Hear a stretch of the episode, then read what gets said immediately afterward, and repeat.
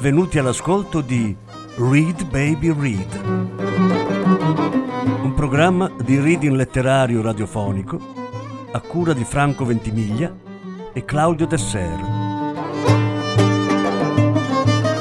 Voce Franco Ventimiglia.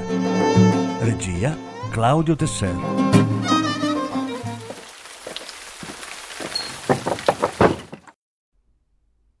Irene Nemirovsky Il ballo. Lettura in quattro parti. Quarta parte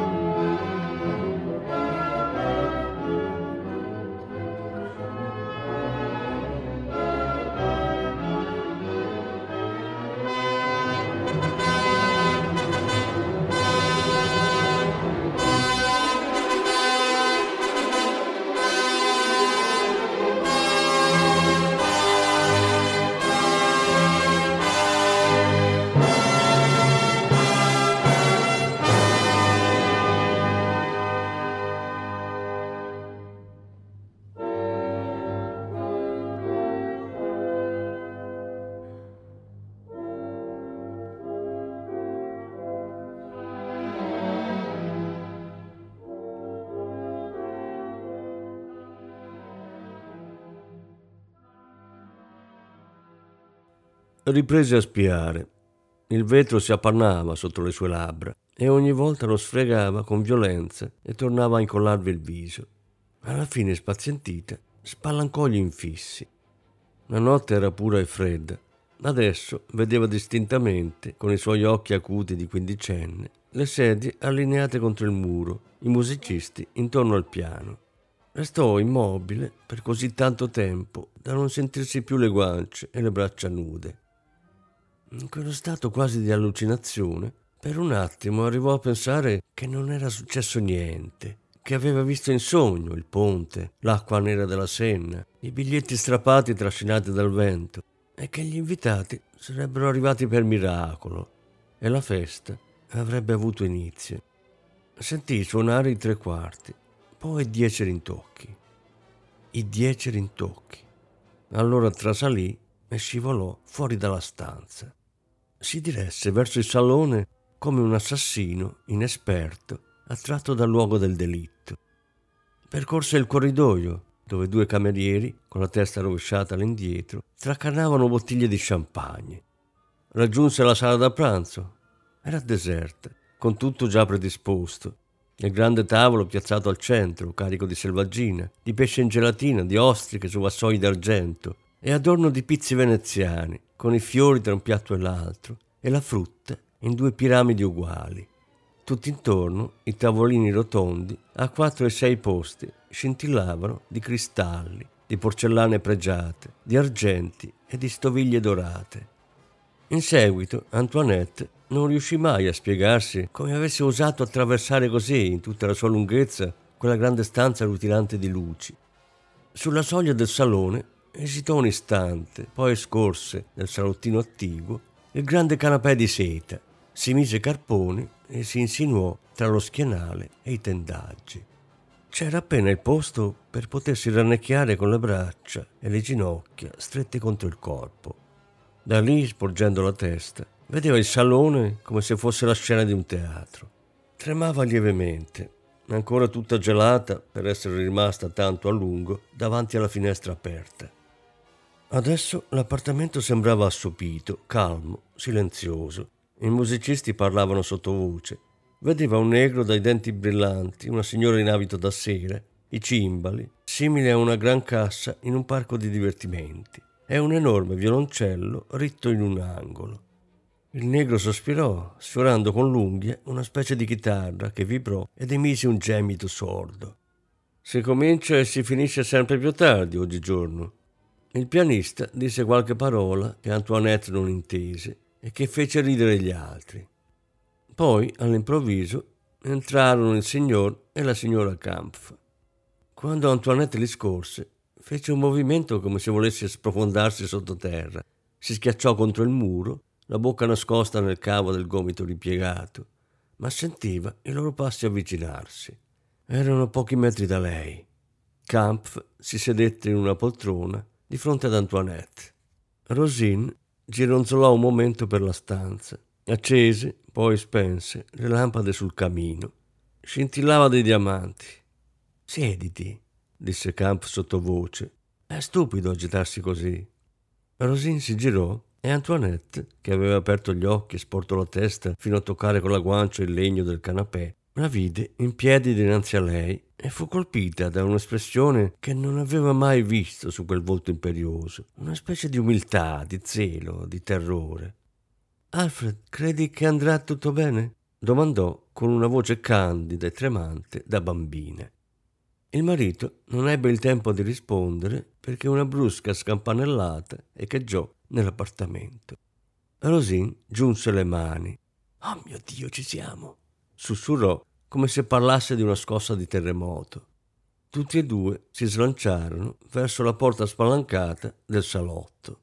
Un istante dopo Antoinette le vide ritornare al fianco della signorina Isabelle, che chiacchierava animatamente, anche lei con una voce diversa dal solito, alta e stridula, inframmezzata da piccoli scoppi di risa che impennacchiavano le sue frasi. Questa poi me l'ero proprio scordata, pensò Antoinette con spavento.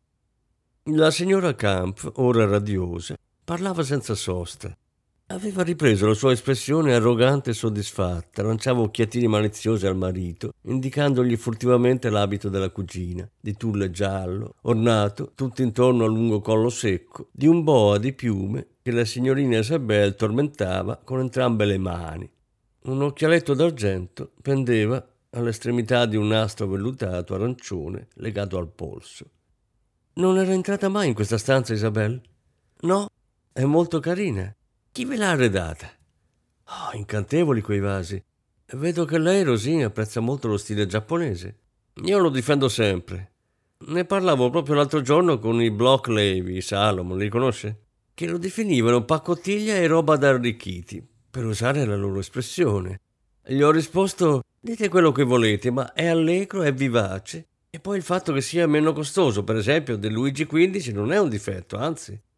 Ma si sbaglia di grosso, Isabel protestò risentita Rosine. Il cinese antico e il giapponese raggiungono prezzi folli. Pensi che questo vaso con uccelli, di epoca un po' tarda, mio marito l'ha pagato 10.000 franchi all'Hotel Duo. Che dico 10.000? 12.000 franchi.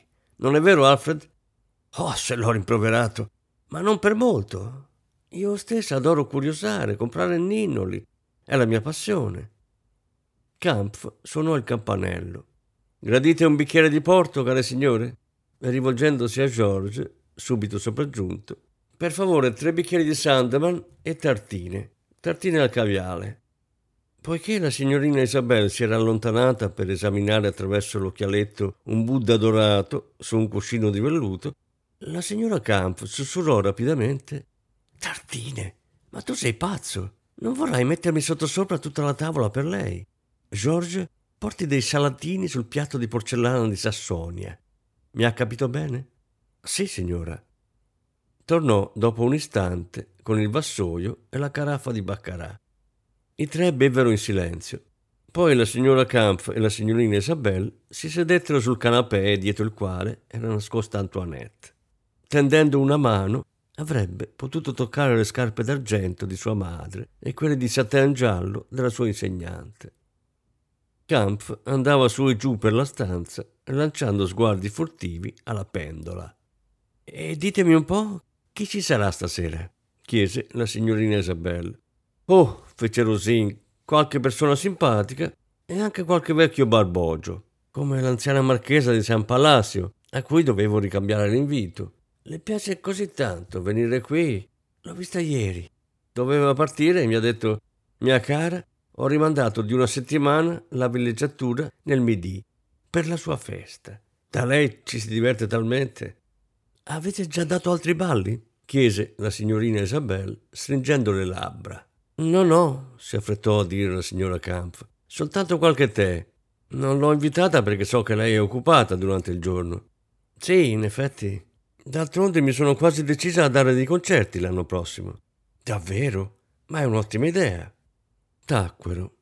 La signorina Isabelle esaminò ancora una volta le pareti della stanza. Bello, proprio bello, un gusto. Di nuovo calò il silenzio. Le due donne tossicchiarono Rosin si ravviò i capelli. La signorina Isabelle si accomodò minuziosamente la gonna. Che bel tempo abbiamo avuto in questi giorni, non è vero? Kampf fu pronto ad intervenire. Su via, non resteremo così con le mani in mano. Come arriva tardi la gente però? Avete scritto alle dieci, vero Rosin? Mi accorgo di essere arrivata molto in anticipo. Ma no, mia cara, che cosa dice? È un'abitudine terribile quella di arrivare così in ritardo un comportamento deplorevole. Propongo di fare un giro di ballo, disse Kampf, battendo le mani con brio. Ma certo, è una gran buona idea. Potete cominciare a suonare, gridò la signora Kampf, rivolta all'orchestra. Un Charleston. Lei balla il Charleston, Isabelle? Beh, sì, un po' come tutti. Allora non le mancheranno i cavalieri. Il marchese di Charra, per esempio, un nipote dell'ambasciatore di Spagna, vince tutti i premi a Deville. Vero Rosin? Nell'attesa apriamo le danze. Si allontanarono e l'orchestra mugghiò nel salone deserto. Antoinette vide la madre alzarsi, correre alla finestra e premere il viso, anche lei, pensò Antoinette, contro il vetro gelido. La pendola suonò le dieci e mezzo. Mio Dio, mio Dio, ma che cosa fanno? sussurrò la signora Kampf agitata. Che il diavolo si porti questa vecchia pazza, aggiunse quasi ad alta voce, e subito dopo applaudì e gridò ridendo. Ah, brava, bravissima! Non sapevo che ballasse così bene, Isabelle. Balla come Josephine Bacher, rispose Kampf dall'altro lato del salone. Terminato il Charleston, Kampf esclamò: eh, Rosine, accompagno Isabella al bar. Non siate gelosa. Ma lei, lei non viene, mia cara? Mi scusi solo un istante, il tempo di dare le ultime istruzioni ai domestici e, vi raggiungo. Vi avverto, Rosine, farò la corte a Isabelle per tutta la sera. La signora Kampf trovò la forza di ridere e di minacciarlo con un dito, ma non pronunciò una parola. E non appena i due furono usciti, si slanciò di nuovo verso la finestra.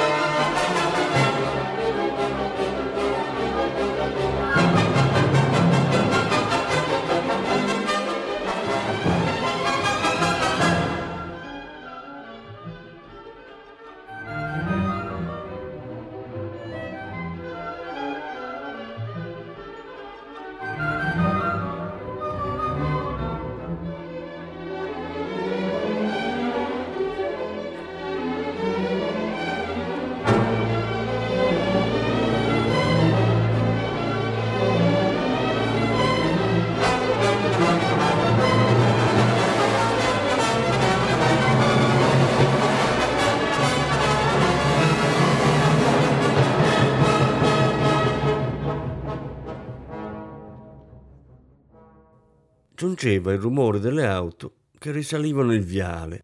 Quando una rallentava davanti alla casa, la signora Camp si sporgeva e divorava con gli occhi la strada buia d'inverno. Ma le auto si allontanavano, il ronzio del motore si indeboliva, poi si perdeva nell'ombra. Del resto, a mano a mano che l'ora si faceva più tarda, le auto diventavano sempre più rare e per lunghi minuti dal viale deserto non arrivava alcun suono, come in provincia, soltanto lo sferragliare del tram nella strada vicina e colpi di clacson lontani, attutiti, smorzati dalla distanza. Rosin batteva i denti come in preda alla febbre. Le undici meno un quarto, le undici meno dieci. Nel salone vuoto una piccola pendola suonò a brevi rintocchi concitati dal timbro argentino, vivace e limpido. Quella della sala da pranzo rispose, insistente, e dall'altro lato della strada un grande orologio sul frontone di una chiesa batté le ore con lentezza e gravità, ma via via sempre più forte. Nove, dieci, undici, gridò disperata la signora Kampf, alzando al cielo le braccia coperte di diamanti. Ma che c'è? Che è successo, Gesù mio? Alfred rientrò con Isabelle. Si guardarono tutti e tre senza parlare. La signora Kampf rise nervosamente. È un po' strano, vero? Eh, speriamo non sia accaduto nulla. Oh, mia cara, a meno di un terremoto, disse la signorina Isabelle in tono trionfante. Ma la signora Kampf non si arrendeva ancora. Giocherellando con le perle, ma con voce arrocchita dall'angoscia, replicò: Oh, non significa niente. Eh, si figuri, l'altro giorno ero dalla mia amica, la contessa De Brunelleschi. I primi invitati hanno cominciato ad arrivare a mezzanotte meno un quarto. Come vede, Certo è davvero fastidioso per la padrona di casa, molto snervante, mormorò melliflua la signorina Isabelle. Oh, è solo. è solo questione di farsi l'abitudine. In quell'istante echeggiò una scampanellata. Alfred e Rosin si precipitarono alla porta. Suonate! Gridò la signora Kampf ai musicisti. L'orchestra attaccò con vigore un blues. Non compariva nessuno. Rosine non resistette più, chiamò George. George, hanno bussato. Non hai sentito? Hanno portato i gelati di Ray. La signora Kampf perse il controllo. Vi dico che è successo qualcosa, un, un, incidente, un malinteso, un errore di data, un, di orario, che ne so. Le 11.10, solo le 11.10, ripeté disperata. Già le 11.10? esclamò la signorina Isabelle. Ah sì, ha ragione, il tempo vola da voi, complimenti. Addirittura alle undici e un quarto, credo. Sentite i rintocchi? Ebbene, ormai non tarderanno ad arrivare, disse Kampf in tono deciso. Si sedettero di nuovo tutti e tre, ma non parlavano più. Si sentivano gli scoppi di risa dei domestici nella dispensa. Va a dirgli di stare zitti, Alfred, sibilò infine Rosin con voce tremante di furore. Va! Alle undici e mezzo si avvicinò al pianista Dobbiamo attendere oltre, signora? No, andatevene, andatevene tutti, scattò Rosin che sembrava sull'orlo di una crisi di nervi. Sarete pagati, ma ora andatevene. Non ci sarà nessun ballo, non ci sarà niente. È un affronto, un insulto, un tiro giocato dai nostri nemici per ridicolizzarci, per farci morire. Se viene qualcuno adesso, non voglio vederlo, capito? Continuò con veemenza crescente. Dite che sono partita, che c'è un malato in famiglia, un morto, quello che volete. La signorina Isabelle si affrettò a mostrarsi premurosa. So via, Rosì, non tutte le speranze sono perdute. Non si tormenti così, si ammalerà. Certo, capisco quel che deve provare, mia cara, mia povera amica, ma il mondo è, è tanto cattivo, ahimè. Dovrebbe dirle qualcosa, Alfred, calmarla, consolarla. Che commedia! sibilò Kampf a denti stretti, il viso illividito. Vuole stare zitta, sì o no? Ma insomma, Alfred, non gridi, la coccoli un po', per favore. Ma se le piace rendersi ridicola. Girò bruscamente sui tacchi e si rivolse ai musicisti. Che cosa ci fate ancora lì voi? Ditemi quanto vi devo e filate all'istante, in nome di Dio. La signorina Isabelle raccolse con lentezza il boa di piume, l'occhialetto, la borsa. Forse è meglio che io tolga il disturbo, Alfred, a meno di non poter esserle utile in qualcosa, mio povero amico. Poiché Kampf non rispondeva, si chinò, baciò la fronte di Rosine, che rimaneva immobile senza nemmeno piangere, con gli occhi fissi e asciutti. Arrivederci, cara. Non sa quanto mi dispiace, le sono vicina. Sussurrò meccanicamente, come al cimitero. No, no, non mi accompagna, Alfred, me ne vado. Anzi, me ne sono già andata. Pianga pure in libertà, mia povera amica. Da sollievo, aggiunse con enfasi, in mezzo al salone deserto. Alfred e Rosine la sentirono dire ai domestici mentre attraversava la sala da pranzo. Mi raccomando, non fate rumore. La signora è molto scossa, molto provata. E infine il ronzio dell'ascensore e il tonfo secco del portone che veniva aperto e poi richiuso. Vecchia carogna, mormorò Kampf. Se almeno non concluse la frase. Rosin, con il volto solcato di lacrime, si alzò di scatto e gli mostrò il pugno, gridando Imbecille! È tutta colpa tua, della tua lurida vanità, del tuo orgoglio da pavone. Sì, è colpa tua. Il Signore vuole dare balli, ricevere. C'è proprio da morire da ridere. Credi forse che la gente non sappia che sei, da dove vieni? Arricchito. Se ne sono fregati di te i tuoi amici, eh? I tuoi begli amici, ladri, imbroglioni. E i tuoi allora? I tuoi conti? I tuoi marchesi? I tuoi magnaccia? Continuarono a gridare tutti e due, un fiotto di parole rabbiose, violente, che scorrevano come un torrente. Poi Kampf, a denti stretti, disse in tono più basso: Quando ti ho raccattata non eri certo alle prime armi. Pensi che non lo sapessi? Che non me ne fossi accorto? Mi sono detto: è carina, intelligente. Se diventerò ricco non mi farà sfigurare. Sono capitato bene, come no. Davvero un buon affare. Una pescivendola, una vecchia con modi da cuoca. Ad altri andavo bene così. Non ne dubito. Ma non scendere in dettagli. Domani potresti pentirtene. Domani? Ma credi che resterò ancora un'ora con te? Dopo tutto quello che mi hai detto? Villano! Ma vattene, va al diavolo! E uscì, sbattendo la porta. Rosin chiamò Alfred, torna qui! e attese ansimante con la testa girata verso il salone. Ma lui era già lontano. Stava scendendo le scale. In strada la sua voce furibonda gridò più volte Taxi! Taxi! Poi si allontanò, spegnendosi all'angolo della via. I domestici erano saliti nelle loro stanze, lasciando dappertutto le luci accese, le porte che sbattevano. Rosine restava immobile, nel suo abito luccicante, coperta di perle, accasciata nell'incavo di una poltrona. A un tratto ebbe un moto dire, così brusco e improvviso che Antoinette trasalì e indietreggiando urtò contro il muro. Si rannicchiò ancora di più, tremante, ma la madre non aveva sentito niente. Si strappava i gioielli uno dopo l'altro e li gettava a terra. Un bracciale bello e pesante, ornato di diamanti enormi, rotolò sotto il canapè ai piedi di Antoinette, che inchiodata al suo posto guardava. Vide il viso della madre inondato di lacrime, che scioglievano il trucco mescolandosi ad esso, un viso grinzoso, contratto, paonazzo, infantile, comico, commovente. Ma Antoinette non era commossa, provava soltanto una specie di disprezzo, di indifferenza sdegnosa. In seguito avrebbe detto a un uomo: Oh, ero una ragazzina terribile, sai? Figurati che una volta, all'improvviso, si sentì ricca di tutto il suo avvenire, di tutte le sue giovani forze intatte, e pensò, come si può piangere così per un motivo del genere? È l'amore, è la morte. Un giorno morirà, l'ha dimenticato. Anche gli adulti dunque soffrivano per delle cose futili e passeggere. E lei, Antoinette, li aveva temuti, Aveva tremato davanti a loro, alle loro grida, alla loro collera, alle loro vane e assurde minacce. Si sporse con cautela dal suo nascondiglio. Ancora per pochi istanti, dissimulata nell'ombra, guardò la madre, che non si ingozzava, ma rimaneva tutta raggomitolata su se stessa, lasciando che le lacrime le scorressero fino alla bocca senza asciugarle. Poi si mise in piedi e le si avvicinò. Mamma, la signora Kampf sussultò.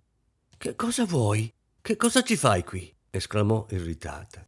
Vattene, vattene immediatamente, lasciami in pace. Non posso più stare un minuto tranquilla in casa mia. Antoinette, un po' pallida, non si muoveva e restava lì a capo chino.